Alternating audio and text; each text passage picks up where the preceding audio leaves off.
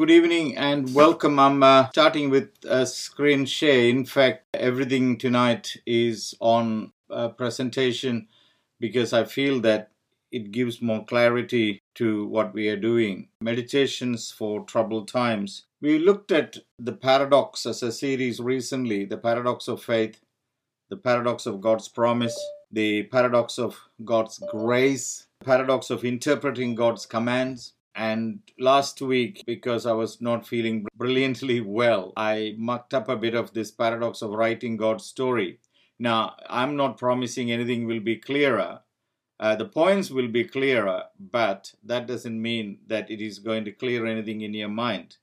But remember, the series is called Meditations for Troubled Times. You know, troubled times are troubled times. Interpreting the Bible, this is something that I shared with you I said there are there's literal interpretation that is verbal inspiration of every text as if God was holding the hands of the writers and uh, they could only write what God wanted to write. So every the handwriting, even the handwriting, is kind of God's. Does not allow for individuality, style of the author or anything because it is God who is the author.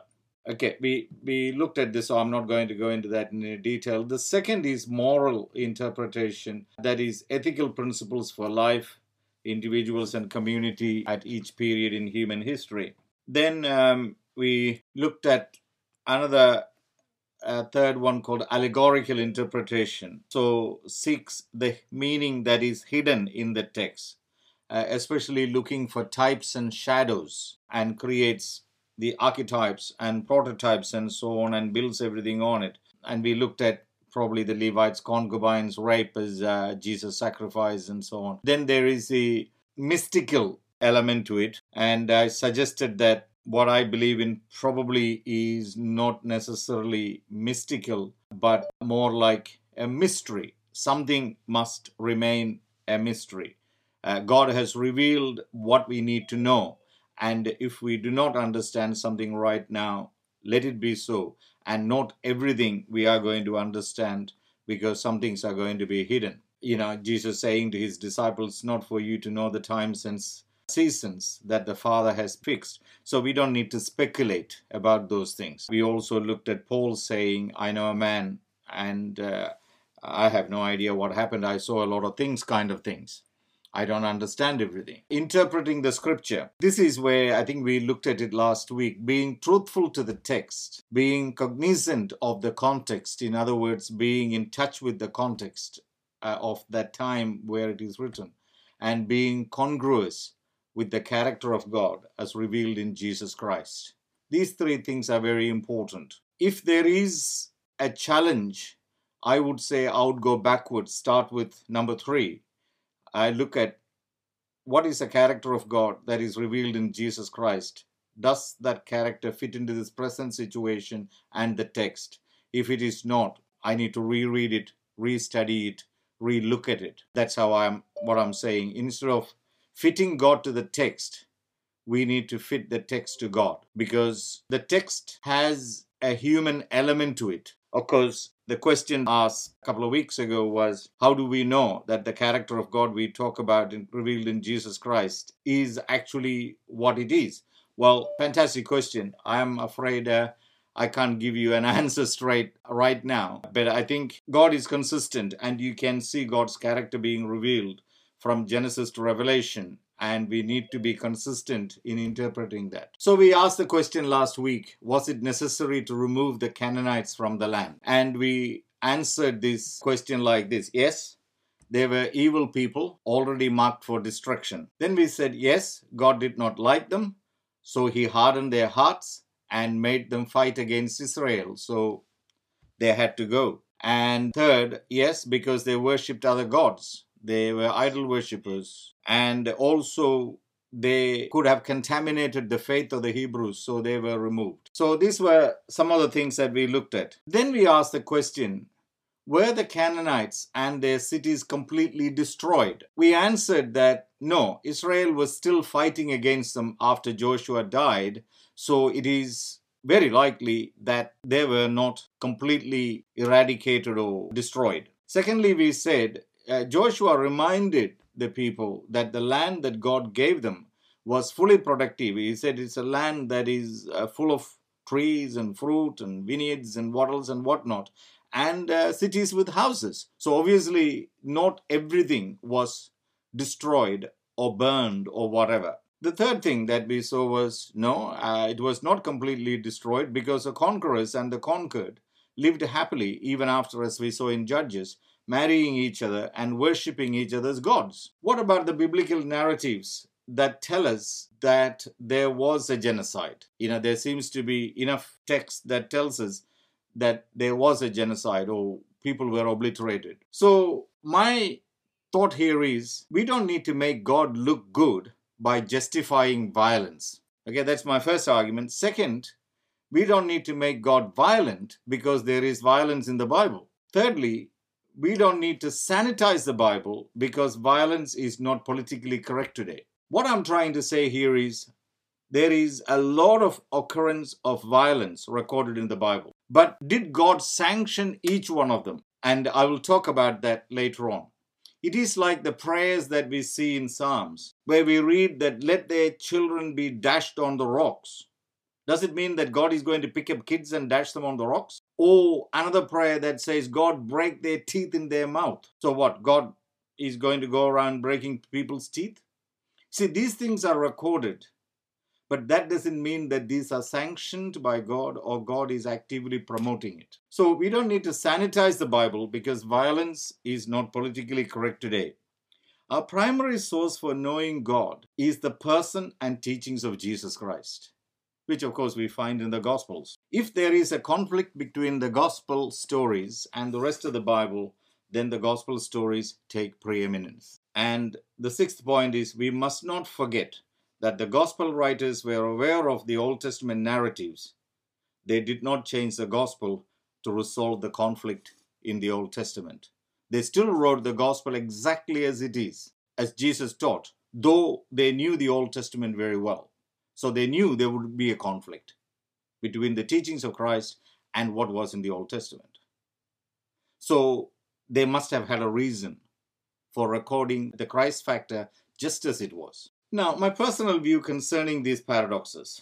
Now, these are my personal views, but I want to put it out there because I was sharing some of these things a few months ago with a friend of mine, and I said, I am pretty scared to go public with these thoughts. He said, No, you're old enough, you have studied enough, you've been in the ministry for long enough, you should go. So, the blame squarely and wholly uh, goes to that person whose name I shall not mention yet. If he misbehaves, I will mention his name. The so called genocide, complete destruction of people and land, did not happen as it is recorded in some sections of the Old Testament. That's my first point. Second, the Hebrews were a mixed group of people with mixed ethnic and religious background. They were not a pure race of somehow there is this children of Abraham as we have pointed out before, even Judah's line comes through a, a woman who did not belong to Abraham's family, i.e., Tamar. Joseph married the daughter of the priest of Egypt. Moses had two wives, at least, and both were not of the Hebrew background. And it just goes on and on, and I'll just highlight a few of them uh, in a minute. Third, their religion was a mixture of Yahweh, one God, the pastoral deities like the golden calf, and when they settled into Palestine, even got mixed up with the agricultural gods like Baal and Asherah. Israel very seldom worshipped one God. And that is right through the Old Testament, you can see from beginning to end. They were condemned for not worshipping, but they never worshipped. They were a syncretic people, just like us we think that we believe in Jesus Christ, but actually, we, we very few of us actually live consistent to the gospel truth. We have contaminated with everything else. How often are some of us who belong to certain backgrounds, even people who think they are evangelicals and so on and so forth, I have seen them putting money in a Catholic cross for good luck and the cross dedicated to Mother Mary or a Hindu temple. You know, syncretism is there everywhere. And these people were not exactly worshipping Yahweh the whole time. in spite of all this, the God of the universe, the one who revealed himself to Abraham and Moses, remained faithful. And that is the point. This is not the story of a people. This is the story of the God of a people. This is something we need to understand. If we can get that into the system, we are safe. Then we will not have to protect God because God can look after himself. And then we have we don't have to glorify a nation or a group of people because they are just as fallen as anybody else. All have sinned and come short of the glory of God. If there is any goodness in us, it is because of God's grace. So, in spite of all this, in spite of the fact that the people in the Old Testament were a bunch of losers, and the people in the New Testament too, and the people in the church too, the God of the universe, and that is very important. This is a confession of the uh, the woman on the wall. Your God is the God of the universe. You think He is a little God. Joshua, you think your God is a little God. No, no, no. Your God is a very big God. He is the God of the universe. And that confession comes from a Canaanite woman. And Jesus highlighted it. Jesus said, during the time of Elijah, there were many lepers in Israel, but only one man was healed, a Syrian. And this is what got the Jews angry, and they wanted to kill him straight away. And then he said, there were many widows suffering. But the prophet was only sent to one widow, the widow of Zarephath, and she was a Canaanite woman. You see, Jesus highlighted this. He said, This is not your story. Pharisees, Sadducees, religious leaders, priests, this is not your story. This is the story of the God of the Bible, my Father, the very Father, very God whom you have scandalized. Listen to me. If you knew my Father, you would have known me, he said. And I'm sorry, I get excited here because this is something we need to understand. Please, please don't put a premium on Israel or any nation. This is a story of God. And the God of the Bible is an amazing God. He gave them prophets who declared the heart of God, the God of the whole universe. Very interesting. Have you noticed in Jesus' teaching, he hardly ever endorsed priests or kings, but he always endorsed the prophets. Do you remember he stood on the mount, looked at the city of Jerusalem, and said, O Jerusalem, O Jerusalem, you who kill the prophets and stones them that are sent to you to prophesy. He did not say, You who stoned the priests, because priests were never stoned. They were wheelers and dealers in power. They were corrupt because they had power and they could manipulate God because they had the direct access to God. Jesus never endorsed any, as far as I can see. There may be one, I don't know. If you have, if you know of somebody that Jesus endorsed, please let me know. The three orders in the Old Testament prophets, priests, and kings. Jesus only endorsed the prophets because they were the only ones who truly preached monotheism Yahweh, one God. They truly preach the one God Yahweh. And that we can see in the Old Testament very clearly, especially after the 7th century, 8th century. So, my personal view concerning these paradoxes there was a group in later Judaism who promoted exclusivity and special privileges. They promoted a doctrine of exclusivism, triumphalism, and chauvinism. This we can see in many places but especially in a book like Esther, where Esther's life and the Jews' life are threatened, but as soon as she gets power, she goes and does 10 times more evil than Haman ever intended. You see this coming through in the book of Nehemiah exclusivism, triumphalism, and chauvinism. And you see this bits and pieces written back into the Old Testament. And that is where you see the annihilation of the nations every we butchered everyone. Come on you were marrying their daughters and you were giving your daughters to them and you were happily living after worshipping their gods. Actually that was the truth. But today we want to look good. We were never like that. We were always full-fledged evangelicals who believed the gospel and nothing else as long as nobody is watching us. And that's the truth. The prophets condemned these teachings. They exalted obedience and rejected sacrifice. And this is why Amos says, Are you not like the Ethiopians to me, O people of Israel? Did I wander your sacrifice in the desert? Did I ever ask you to bring me sacrifices, says the prophet? Or says, I have shown you, O man, what is right, how to live. You know, let righteousness run like perennial waters and mercy like rivers. This is a completely different religion that the prophets preached an uncontaminated heart of God. So they rejected sacrifices and rituals as a means of true worship with God. King David understood this truth.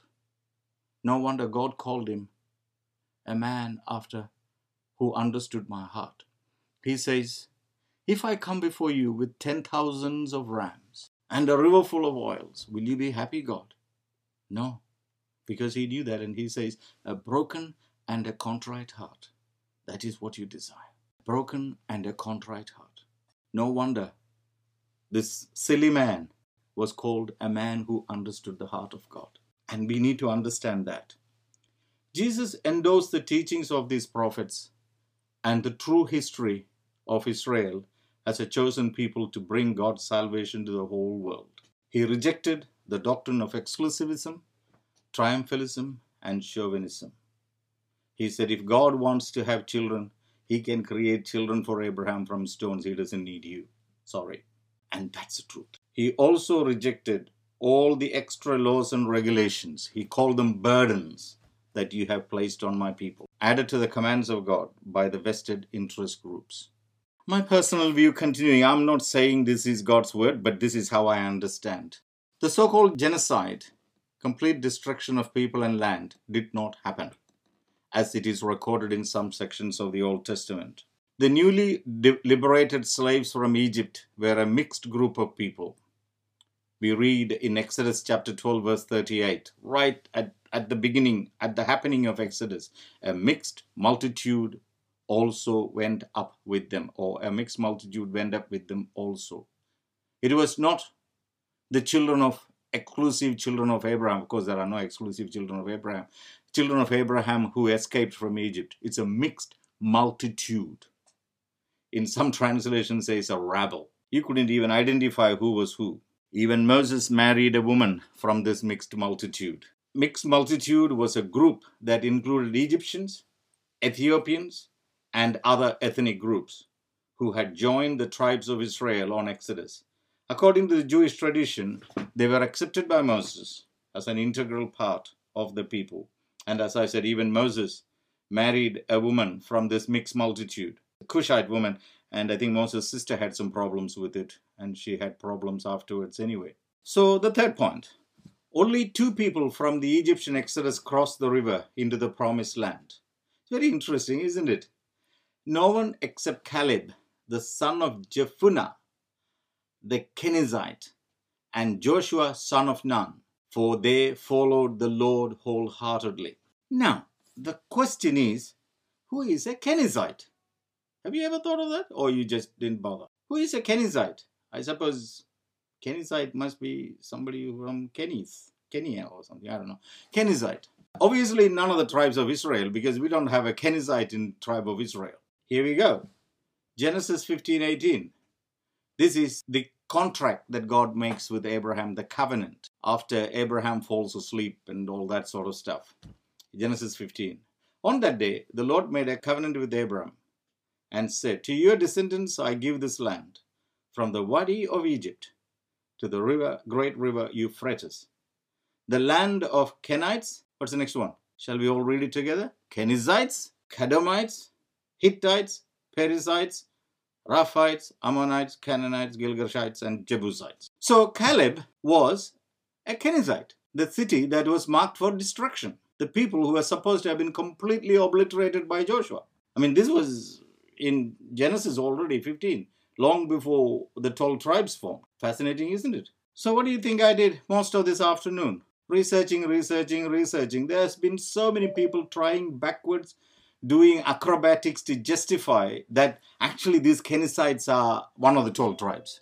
This great man of faith and hero of the Hebrews was from the nations that was destined for destruction. How did he get into this? One of the two people who left Egypt and entered Canaan because the Bible says they followed the Lord wholeheartedly.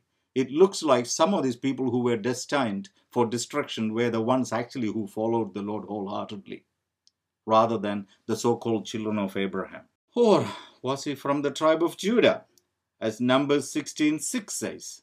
And the truth is, that the Kenizzites, or some of the Kenizzites, were adopted into the tribe of Judah. So my personal view continues on. The conquerors and the conquered, this we looked at last week, lived happily ever after, marrying each other and worshipping each other's gods. The three judges, there are, I think there are, how many judges are there? 13 or something, is it, in the book of Judges? I, I even memorized their names. I don't know why. Sunday school easy. I wish if they taught me about God rather than the names of these silly judges. Three out of these 13 judges or something were, or seven judges, uh, they were not of the 12 tribes. Othniel was Caleb's brother. And if Caleb was a, what was he? I forgot already. Some Perizzite, no, not Perizzite, the other side. You know, then his brother Othniel obviously was not uh, one of the tribes. Shamgar, the son of Anath. Anath were the giants that they were uh, Anak, uh, they were supposed to destroy and all that. Marks him as a non-Israelite. And third, Jael, the killer of Sisera, was a Kenite, a tribe of the Canaanites. They were supposed to have been destroyed, but they were the leaders. These guys were leading Israel, and yet they were all supposed to have been obliterated. Joshua said, "I killed them all." Well, Joshua didn't say; somebody said in the book of Joshua. Now, continue the story. Uriah and Bathsheba. We all know the story of Uriah and Bathsheba. Who was Uriah? Uriah was called a Hittite. Hey, all the Hittites are supposed to have been obliterated. And yet, Uriah was a Hittite. If all the Hittites were exterminated, what is he doing in David's army? And being loyally serving him. He's one of the nicer guys in the army compared to Joab. Joab was so bad because he was so hungry for power. David says, Go and kill this guy. He goes and kills this fellow. Go and get that woman. He goes and gets. But Uriah says, No, I, I have to. I, I am a morally obliged person. I'm not going to do the wrong thing. Now, Job, the great patriarch, the nationality of Job and his friends are not known, is not known. They were most likely descendants of Esau, not Jacob. Okay, God's plans for the world. In Genesis 12, 2 to 3, this is where we see the heart of God. Genesis 12 2 3, we read, I will make you a great nation. I will bless you. I will make your name great, and you will be a blessing. I will bless those who bless you, and whoever curses you, I will curse. And all the peoples of the earth will be blessed through you. The woman on the wall knew this. She must have read the Bible better than anybody else. All the nations will call themselves blessed because of you.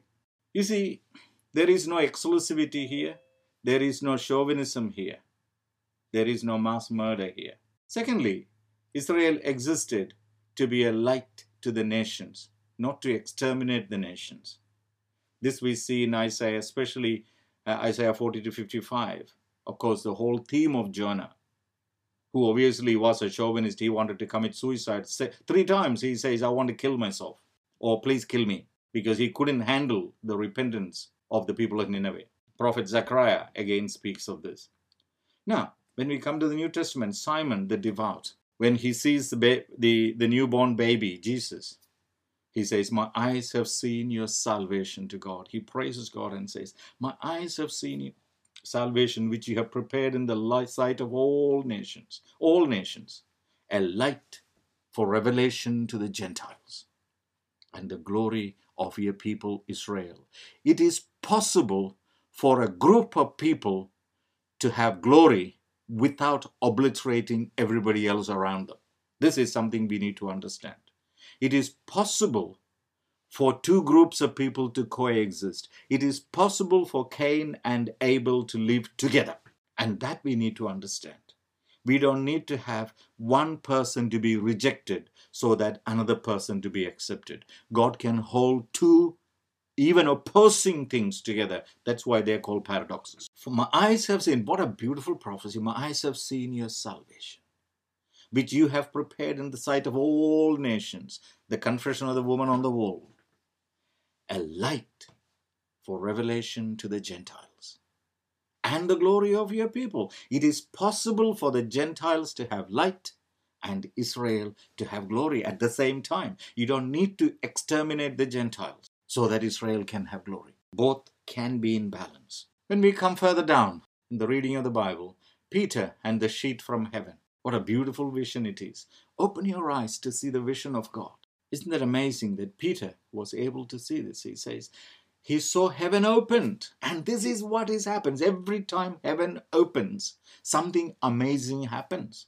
And that amazing has the entire world in perspective, not just little groups of people, pockets of people, not just the Baptists or the, the Pentecostals or anything like that. The whole world is in mind. He saw heaven opened. Let us see the open heaven. And something like a large sheet. There was enough space on this large sheet for all kinds of animals. That's the beauty of it. Not just the holy animals. Our vision of God must be large enough to incorporate all kinds of animals, reptiles, and birds.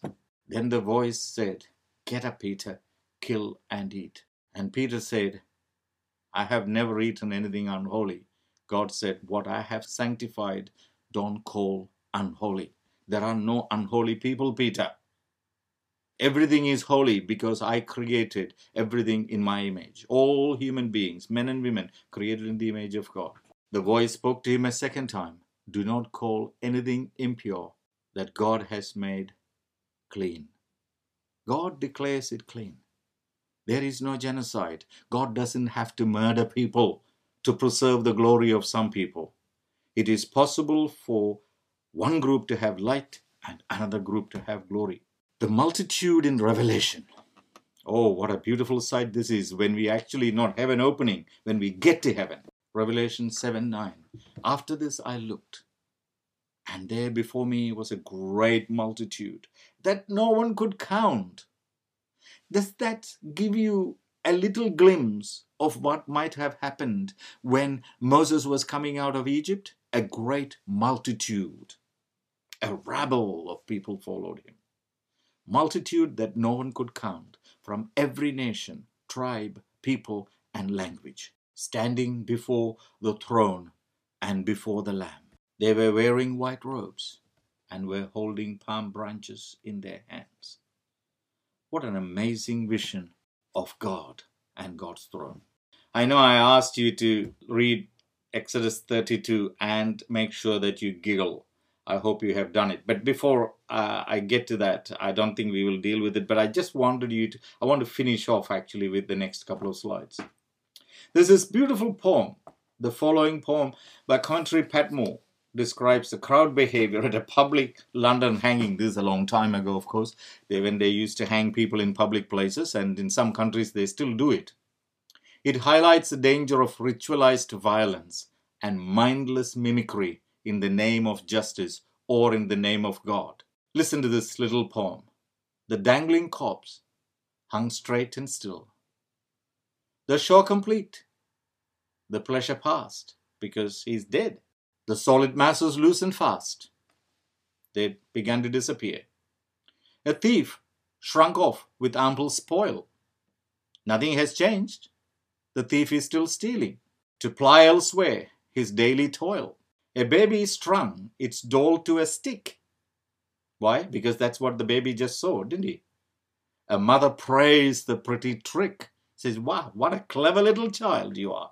Because you could hang your doll. Two children caught and hanged a cat. Two friends walked on in lively chat. And two who had disputed places went forth to fight with murderous faces. Violence achieves nothing. That's what Coventry Patmore says here it only propagates violence. Violence breeds violence. If the God of the Bible is a violent God, then the message of the Bible is hatred, murder, war, and obliteration. But that is not the message of the Bible. We repeat what we see, even if we may not morally agree with it. What we repeat becomes a habit. A habit is a learned behavior which does not require logic or reasoning for its execution. A habit can develop into a theory and even a theology. Once it is given divine sanction, it becomes a sacred myth, a holy writ. Devotees would sacrifice their lives for its preservation and promotion. And need I say what is happening in France right now. Isn't this what it is? Once it is given divine sanction, it becomes sacred myth, a holy writ, devotees would sacrifice their lives and become suicide bombers for its preservation and promotion. A habit is a learned behavior which does not require logic or reasoning for its execution. Jesus said, If the light in you is dark.